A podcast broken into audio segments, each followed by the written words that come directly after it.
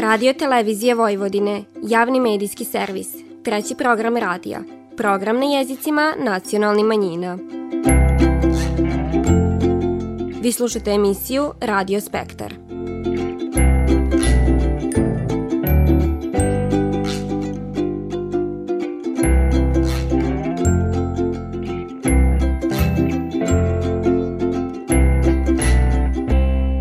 Poštivani slušaoci, faljen Isus, vi pratite program na bunjevačkom jeziku. Na početku ovo nedeljne emisije poslušajte o čemu je bilo riči na drugoj sidnici radnog tima za zaštitu kulturnih dobara Bački bunjevaca koja je održana u Somboru. A potom ćete čut koja su izdanja na Međunarodnom sajmu knjiga u Novom Sadu predstavili novinsko-izdavačka ustanova Bunjevački informativni centar i ustanova kulture Centar za kulturu bunjevaca. Na kraju ovo nedeljne emisije Marija Vuković iz Čonoplje objašnjava kako su se kad god na Karbinje, a i tokom poklada pravili domaći fanki.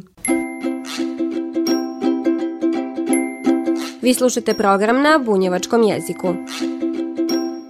U prostorijama Bunjevačkog kola u Somboru radni tim za zaštitu kulturnih dobara Bački Bunjevaca održao je svoju drugu sidnicu na kojoj je najprije informisano o dosadašnjim aktivnostima radnog tima, o čem je izvestila predsjednica radnog tima Kata Kuntić. Kulturna dobra Bunjevaca nacionalni savjet do sad nije radio.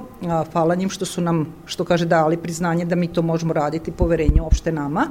Na nama je da mi to sad započnemo, da u toku ove godine ajde kažem, ne možemo možda kasnije naj, možda ćemo ono što je najvažnije kasnije, možda ćemo, nećemo se siti toma svega, da sva ta važna i, i kulturna dobra bunjevaca koji su jako važne za našu nacionalnu zajednicu, na teritoriji Subotice i Sombora, gde u Srbiji u stvari jesu bunjevci, da ih popišemo, da ih pridložimo nacionalnom savjetu i da se one proglasu kao naša kulturna dobra, a znači kulturna dobra od nematerijalnog, materijalnog kulturnog nasleđa i ovaj, od ne, tog ne, materijalnog kulturnog nasleđa pokretna i nepokretna. Tako da obuhvatit ćemo i sve. No, uz analizu posebnog izveštaja zaštitnika građana s priporukama i analizom stanja u oblasti vršenja javnih ovlašćenja Nacionalnih savita nacionalnih manjina za period 2014-2018 godina, tim je razmatrao pridloge za listu kulturnih dobara Bački Bunjevaca. Nikola Babić je posebno ukazao na značaj mogućnosti zaštite materijalnog i nematerijalnog kulturnog nasliđa Bački Bunjevaca.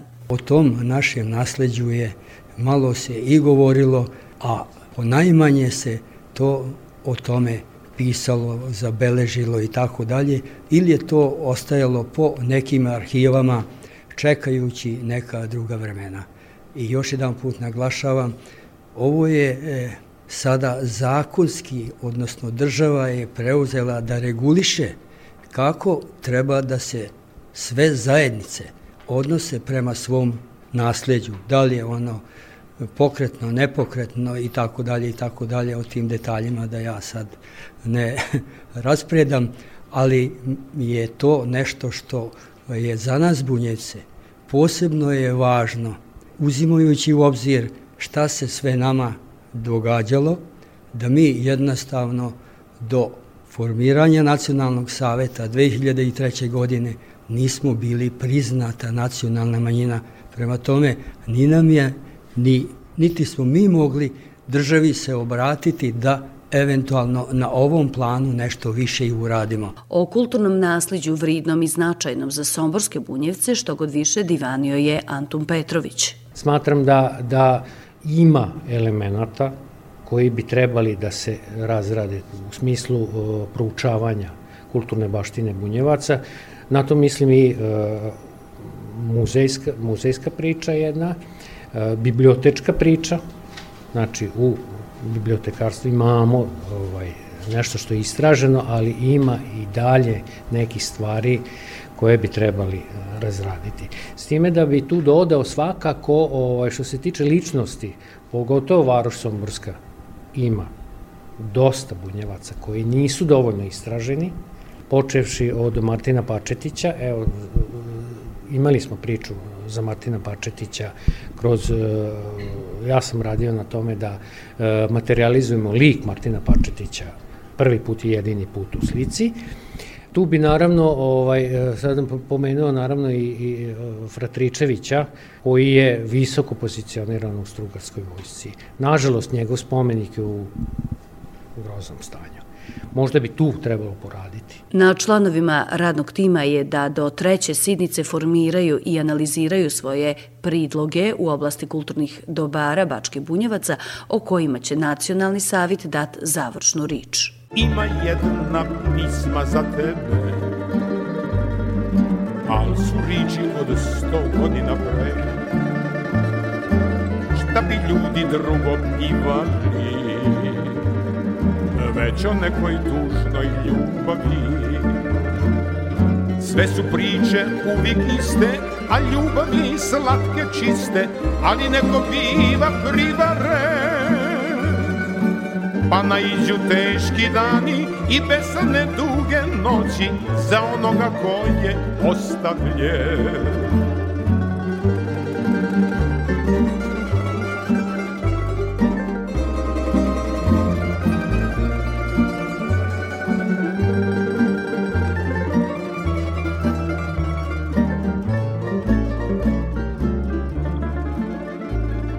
Prolazile mnoge godine polako blidi njegov lik. Tila ga je i zaboravi. Da ne bude njezin titanik Sve su priče uvijek iste, a ljubavi slatke čiste, ali neko biva privaren Pa naiđu teški dani i besane duge noći Za onoga ko je Sad je vrime sasvim drugčije Al ova je pisma za tebe. Tamburaši i sad sviraju I u naše duše diraju Međunarodni sajam knjiga u Novom Sadu gostio je i izdanje na jezicima nacionalnih manjina, a svoje misto na štandu Pokrajinskog sekretarijata za obrazovanje, propise, upravu i nacionalne manjine nacionalne zajednice imala je novinsko-izdavačka ustanova Bunjevački informativni centar. Tako je positiocima sajma predstavljen jubilarni 200. broj bunjevačke novina, te knjiga Zadicu, Tandrčak i njegovo blago. O ovim izdanjima divan je glavni odgovorni urednik bunjevački novina Nikola Stantić. E, mi smo imali jedan lep jubilej, to je broj 200 koji je izašao iz štampe i taj broj sad promovišemo, ali naravno ovaj, i, i sve ono što, što, što mi radimo ovaj, u, na, u našu, našem bicu, u našim novinama, dakle opet niz tema koje su, koje su zanimljive, verujem svakome ko, ko uzme naše novine, novine ruke. A lepo je vidjeti i, i kolege iz, iz drugih medija na manjskim jezicima, uvek možemo da neke iskustva raz, razmenimo, nešto novo naučimo, nešto mi naučimo druge. Uh, uz novine smo promovisali naše izdanje Trdačko blago broj 13, to je izdanje koje, koje je namenjeno deci i drago nam je da je i to isto izdanje koje već živi niz godina. Promovisanje izdanja Bunjevačkog informativnog centra na ovoj značajnoj i posjećenoj manifestaciji predstavlja velik uspih za Bunjevačku zajednicu, koja na taj način postaje vidljivije u javnosti. To potvrđiva direktor Bunjevačkog informativnog centra Boris Bajić. Vrlo je bitno da Bunjevci, kao Bunjevci kao zajednica, imaju šta i da izlože na sajmu i da su prisutni na sajmu. Mi smo danas na sajmu ispred Bunjevačkog informativnog centra. Prezentujemo ove naše bunjevačke novine, Diči list Andračak i knjigu Andračkovo blago, ovaj 13. E, naravno, tu su i ovaj, druga izdanja iz bunjevačke zajednice. Pokrajinska vlada svake godine dobijamo poziv za učestvovanje, kao i uvek, mi svake godine poziv prihvatamo.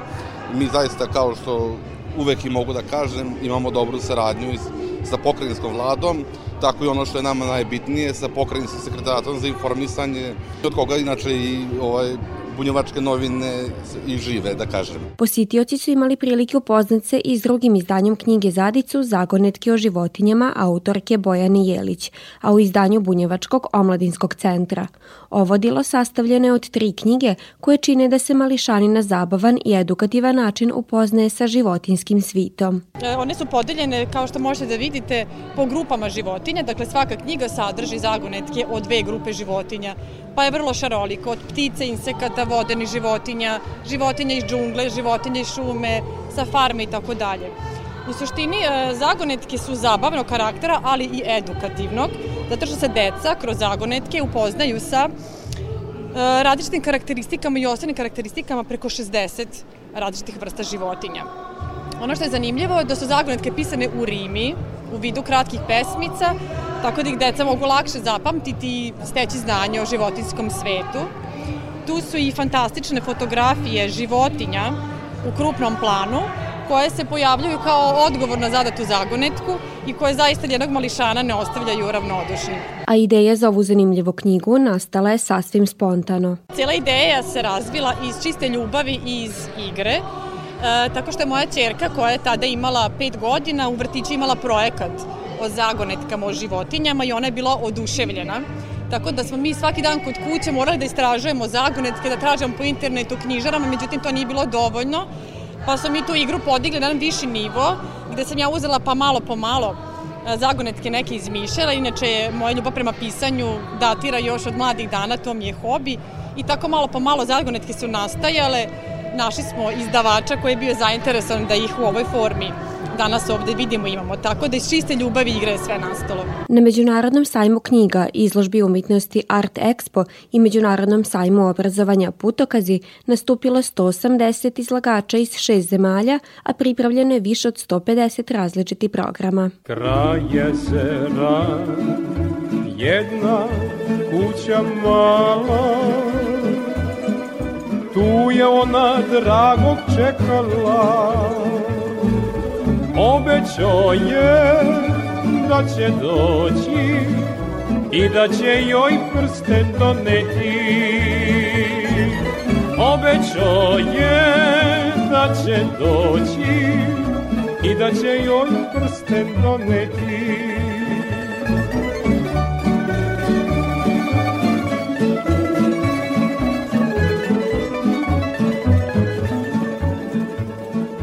Zora svanu, suza više nema,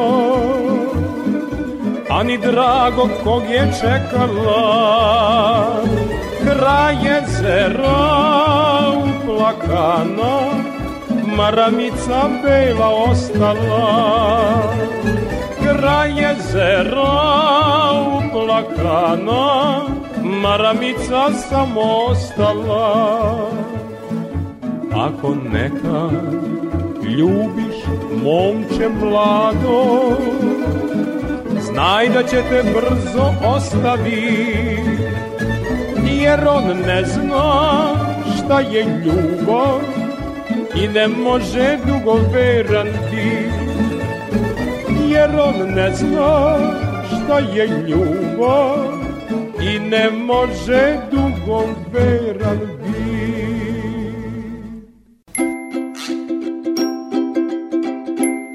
Vi slušate program na bunjevačkom jeziku. Na Međunarodnom sajmu knjiga u Novom Sadu po prvi put se predstavila Ustanova kulture Centar za kulturu Bunjevaca sa svojim izdanjima i to na štandu Pokrajinskog sekretarijata za kulturu, javno informisanje i odnose s vjerskim zajednicama. Šta je sve od izdanja predstavljeno objašnjava upravnica Centra za kulturu Bunjevaca dr. Suzana Kujundžić-Ostojić. Ima dosta izdanja, evo sad kad smo metili sve na jedno isto, oni nisu baš ono sistematski izuzet, izuzetno samo vezani za sekretarijat za kulturu, ali u nekom širem smislu kulture i tako dalje, od obrazovanja do istorije, nauke i tako dalje, tako, tako da smo sve to izložili zaista Ovih protekli par godina vidi se da, da je puno tog urađeno i da je, da je odštampano, što je bitno i važno. Fokus je stavljen na knjigu profesora Saše Markovića Bunjevci u procepu stvaranja nacionalnog identiteta. Knjiga koja u svojih 150 strana, otprilike koliko ima, sa određenim dokumentima iz perioda 45. godine, u kojoj je zapravo spakovano sve ono što je bitno za nas. Dakle, šta je ono što nas je kroz istoriju kalilo, šta nas je dovelo do ovog ovde danas, a to je naravno ta fantomska ili, ili vrlo realna naredba iz 1945. godine čije reperkusije i dan danas osjećamo sa podvojenim identitetom, sa problemima koji se javljaju u širem smislu bunjevačke zajednice. Kad to kažem u širem smislu, mislim i na one bunjevce koji se od tog vremena ili prije tog vremena izjašnjavaju i osjećaju dilom hrvatskog naroda. Sve to jedan sinergičan odnos koji utiče kako na njevu stranu, tako i na našu. Teško je u ovom trenutku sadašnje istorije kazati na koga više i na koga manje, ali mi se u svakom slučaju grčevito borimo da ono za šta mi virujemo da smo u pravu i za ono što mi smatramo da treba sačuvati šta je naš identitet, da to čuvamo. Prema rečima recenzenta knjige doktora Milana Micića, ova knjiga je izuzetno značajna jer osvitljava jedan period jugoslovenske istorije, vrime posle završetka drugog svitskog rata, kad je doneta uredba kojom su komunističke vlasti zabranile nacionalno izjašnjenje bunjevcima i šokcima i naredile da se oni isključivo tretiraju ko Hrvati. Knjiga je naročito značajna zato što ona potpuno osvetljava sve ono što se dešavalo pre i posle toga, objašnjava procese koji se dešavali među samim, samim bunjevcima u periodu između dva svetska rata i obrazlaže u stvari na koji način je ovaj akt od 14. maja 1945. godine uticao na to da u komunističkoj Jugoslaviji bunjevci se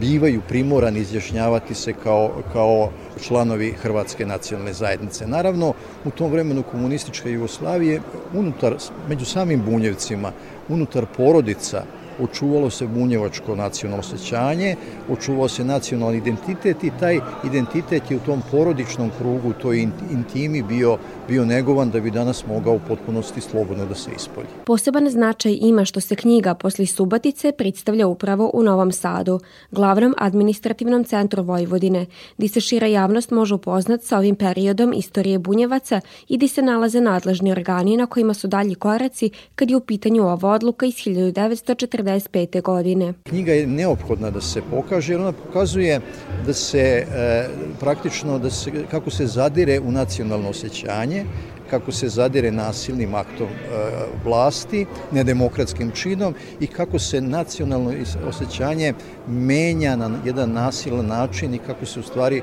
u tom vremenu posle 1945. godine ne samo u odnosu na Bunjevci, nego i na, i na drugim mestima u komunističkoj Jugoslaviji sprovodi nacionalni inženjering u skladu sa politikom nove vlasti. Tokom pet godina postojanja i rada Centar za kulturu Bunjevaca mapirao se ko značajna ustanova za očuvanje kulture, nauke i istorije bunjevačke zajednice, što njegovo izdanje i publikacije dokaziva je. Istakla je upravnica centra Suzana Kojundžić-Ostojić. Sad, kad, se, kad je napunjeno pet godina rada Centra za kulturu, očigledno je da je to je bile dobra ideja, da je on potreban i u krajnjoj liniji zato smo stalno insistirali na tom da, je, da nam je kao nacionalnoj manjini potrebno da se to osnoje od strane pokrajine.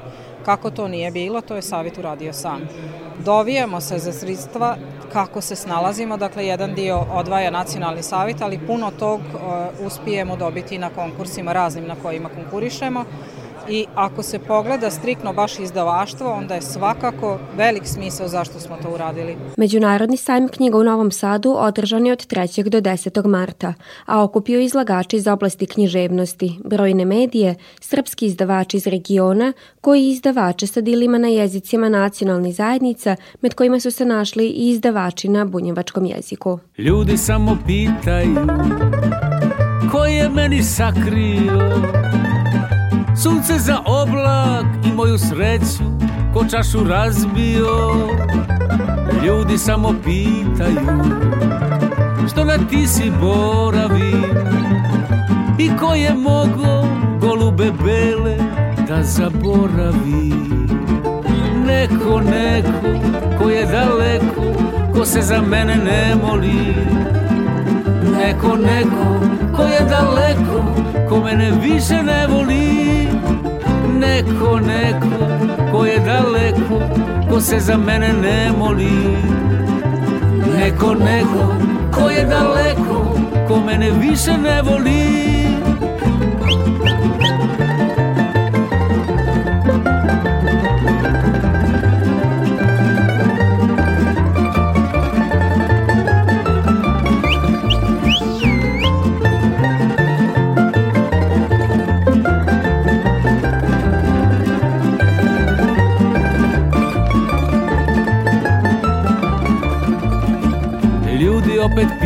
Pitaju Tako je meni sakrio.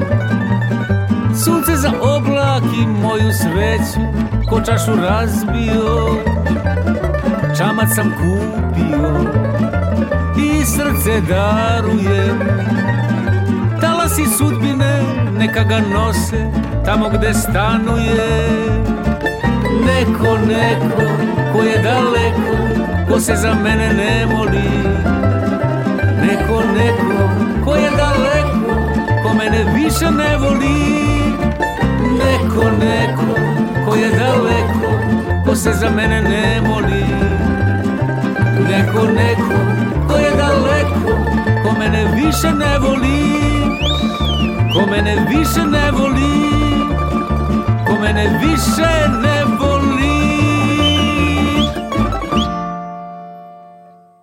Iako današnje karbinje ne liče na ona kadgodašnja karbinska druženja od prija po vika, neke od navika se nisu, a ni ne mogu prominiti. Čeljac se uvijek obraduje kad umišna domaćica iznese tople šuškave, fanke ili kolačiće, bogato namazane domaćim pekmezom. Zato što god fino na taci triba i znanje i iskustvo. U prilogu koji slidi, evo starog načina pripravljanja fanaka, koji su obavezni i na karbinjama, a i tokom poklada.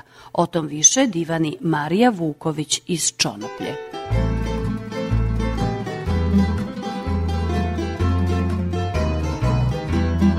Fanaka pečemo i na treći dan poklada, takvi su, ajde da kažem kod bunjevaca, takvi su ti običaji bunjevački. A fanaka pečemo i dosta često priko godine. Na Karbinjama obavezno bude fanaka, u mom selu je tako bilo, u mojoj čonoplji da kažem tako je bilo, uvek su se organizovali, jer kad se kolju svinje treba više žena. Ja ovako pravim sad kod moje kuće, pravim ovako ovim danima. Potom bude 2,5 deci mleka, 2,5 deci vode, a pola litre tečnosti, ono potroši jednu kilu brašna. Malo soli, malo šećera, kvasac. Ništa drugo ne treba u prave fanke. Ništa drugo ne treba. To se malo da se pokiseli kvasac i on kad se metne šećer i soli malo po ukusu, jer svako kiselo testo treba metiti malo soli, što bi rekli stari naši kusnije je ukusnije za jesti. I onda kad se kvasac krene, onda se zakuvaju fanci. I onda isto se metne, gleda se da se metne na jastuk i da se pokrije jastukom ili vunenom štrikanom maranom, naravno prvo salveta, pa onda to da bude da se utopli da krene. I onda pazilo se jel da, da ne ozebe testo i tako. I kad se ti fanci, već kad su uskisli, prikuvali se na daski, pa se peći se na masti, jel da, Jer zapravo se peku fanci na masti. Ja i danas tako radim pečem na masti. Onda e, fanke ne treba rastanjiti testo, jer kad se testo rastanji, fanci nemaju onu bilu plašu okolo, jer onda budu ko mekike tanke. Ne, ne može da bude. To tisto mora s dva prsta da bude debelo i deblje, to tako toliko da bude debelo, To ne uklagijom, to se samo ovako rukom rastapka se. To ti isto namestiš kako hoćeš. Ma se metne da se zagrijava polagano i onda se fanci izvade i tako još pokrije se čaršapom jednim ili salvetom kako već ko, malko da odstoje. Kad se mast ugrijala, obično tu bude tako malo ti, to ostane komadića pa metiš u mast da vidiš da dovoljno mast vruća, to tako kučvarak neki otista bude. Kad je mast vruća dosta, onda fanak se samo malo na sredini napravi rupi, ali onako samo se malo razvuče i pusti se u mast. Ja imam tako od 3 litra žetvu, meni stane 4 fanka unutra. Zaklopi se zaklopcom. I sad to se peče, ali ne jako, jedna srednja temperatura. Jer on fanak treba da se ispeče. I peče 10 minuta, ovaj peče se, Kad se skine zaklopac, ako su rumeni okrenu se fanci, ako ne, više se ne zaklapa. Onda kad dovoljno porumene, okrenu se fanci, i onda se peku s druge strane i kad je tako tisto debelo, mislim kad tako dva dobra, dva prsta, onda dobije se ta bila štrafta, to se vidi okolo. E, onda kaže, e, ta je dobro zakuvala ovako, onako, fanke, a to je poenta da se ne rastanje jako tisto. E, to je ta poenta. Zato se dobije bila plaša, I od te količine, da još to kažem, od pola litre tečnosti, od kile brašna. Ko nema tu mudlu, može sa čašom od 2 deci. Biće 18 možda 20 fanaka će biti. Jer pola litra teže nosi, nosi kilu brašna. I od toga sad dobro zavisi i veličina kolika je fanaka. A kad se pravi sa čašom od 2 deci ili ta modla, bude 18 komada, možda 20 komada bude. Kad se metne tura unutra da se peče, zaklopi se. Kad se jedan red otklopi, više se ne zaklapaju, onda se čeka da se dobije željena boja, okrenu se, pa se ponovo i ovaj dobiju lipu boju, izvade se i kad se mete druga tura peć, opet se zaklopi. Meni su tako moji starija i gledala sam moju tetu kad radi i majku pa i mamu, ovaj kad rade, kažu onda oni narastu, kad se zaklope narastu. E, tako sam ja čula. A s čim je najbolje filovati? Mi smo to filovali uglavnom svaka kuća imala voće, mislim, onda je tako bilo, nije se išlo na pjec kupiti šljiva pa kuje pekmez. Onda je bilo ono, kako voće imaš, tako uglavnom bilo ili od šljiva ili pekmez od kajsija. S otim su se fanci filovali, moglo je posud sitnim šećerom ko voli. A naj čuveniji fanci i najlipši su bili i najvećem glasu su oni koji se filuje du pekmezom od šipaka izuzetan pekmez za fanke, najpohvalnije, najčuveniji fanci. E, jeli smo fanaka tamo i tamo, pekmez od šipaka bio. E, to je bilo jedare. E, i može posu sitnim šećerom, ko voli. Sama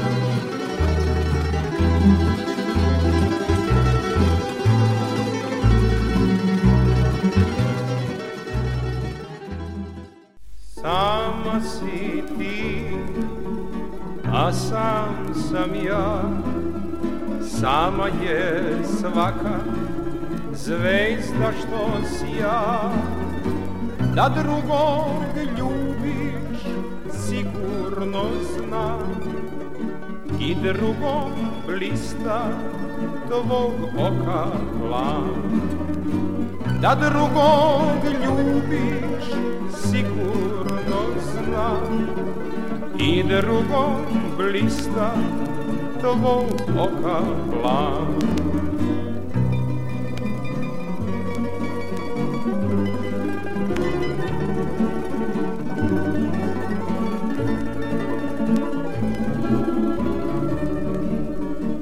Osjećam ja, a znaš i ti Život je prazan bez ljubavi.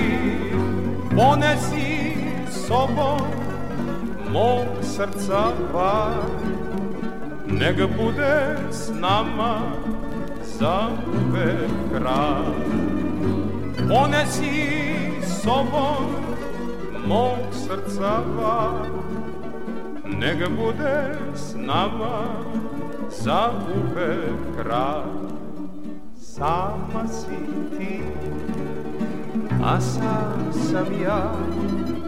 Sama je svaka zvezda što si ja. Uzalud stežem ja ruke svoje U njima uvek još tražim tvoje Uzalud stežem ja ruke svoje U njima uvek još tražim tvoje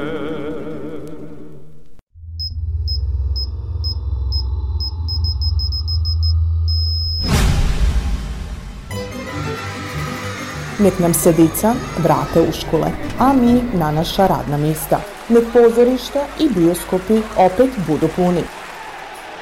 Nek navijamo iz sve glasa. I pivamo iz sve snage. Nek putujemo i nek se družimo. I pazimo. Vakcinišimo se. Spasimo sebe i pomozimo drugima. Vaš RTV. Slušali ste emisiju Radio Spektar. Slušajte nas petkom posle podne od 14 časova i 15 minuta do 14 časova i 45 minuta na radio talasima 100 MHz trećeg programa radija Radio Televizije Vojvodine. Ovo izdanje su za vas pripravile novinarke redakcije emisije Radio Spektar, Vanja Nešković i Ružica Parčetić. Kroz emisiju vas je vodila Vanja Nešković.